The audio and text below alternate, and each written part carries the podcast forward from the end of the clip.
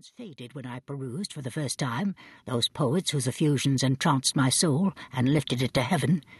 I also became a poet, and for one year lived in a paradise of my own creation. I imagined that I also might obtain a niche in the temple where the names of Homer and Shakespeare are consecrated. You are well acquainted with my failure, and how heavily I bore the disappointment.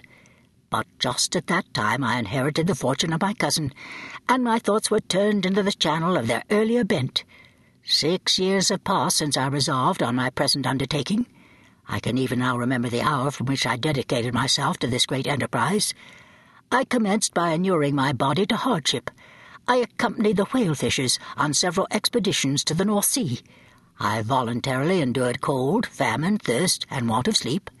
I often worked harder than the common sailors during the day, and devoted my nights to the study of mathematics, the theory of medicine, and those branches of physical science from which a naval adventurer might derive the greatest practical advantage. Twice I actually hired myself as an undermate in a Greenland whaler, and acquitted myself to admiration. I must own I felt a little proud when my captain offered me the second dignity in the vessel, and entreated me to remain with the greatest earnestness. So valuable did he consider my services. And now, dear Margaret, do I not deserve to accomplish some great purpose? My life might have been passed in ease and luxury, but I preferred glory to every enticement that wealth placed in my path. Oh, that some encouraging voice would answer in the affirmative. My courage and my resolution is firm, but my hopes fluctuate, and my spirits are often depressed. I am about to proceed on a long and difficult voyage, the emergencies of which will demand all my fortitude. I am required not only to raise the spirits of others, but sometimes to sustain my own when theirs are failing. This is the most favourable period for travelling in Russia. They fly quickly over the snow in their sledges. The motion is pleasant, and in my opinion far more agreeable than that of an English stagecoach. The cold is not excessive, if you're wrapped in furs, a dress which I've already adopted, for there's a great difference between walking the deck and remaining seated motionless for hours when no exercise prevents the blood from actually freezing in your veins. I have no ambition to lose my life on the post road between Saint Petersburg and Archangel. I shall depart for the latter town in a fortnight or three weeks, and my intention is to hire a ship there, which can easily be done by paying the insurance for the owner, and to engage as many sailors as I think necessary among those who are accustomed to the whale fishing. I do not intend to sail until the month of June, and when shall I return? Ah, dear sister, how can I answer this question? If I succeed, many, many months, perhaps years, will pass before you and I may meet. If I fail, you will see me again soon, or never. Farewell, my dear, excellent Margaret.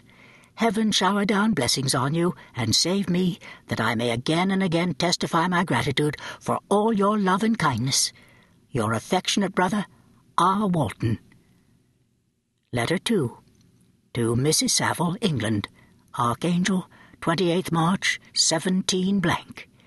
How slowly the time passes here, encompassed as I am by frost and snow. Yet a second step is taken towards my enterprise.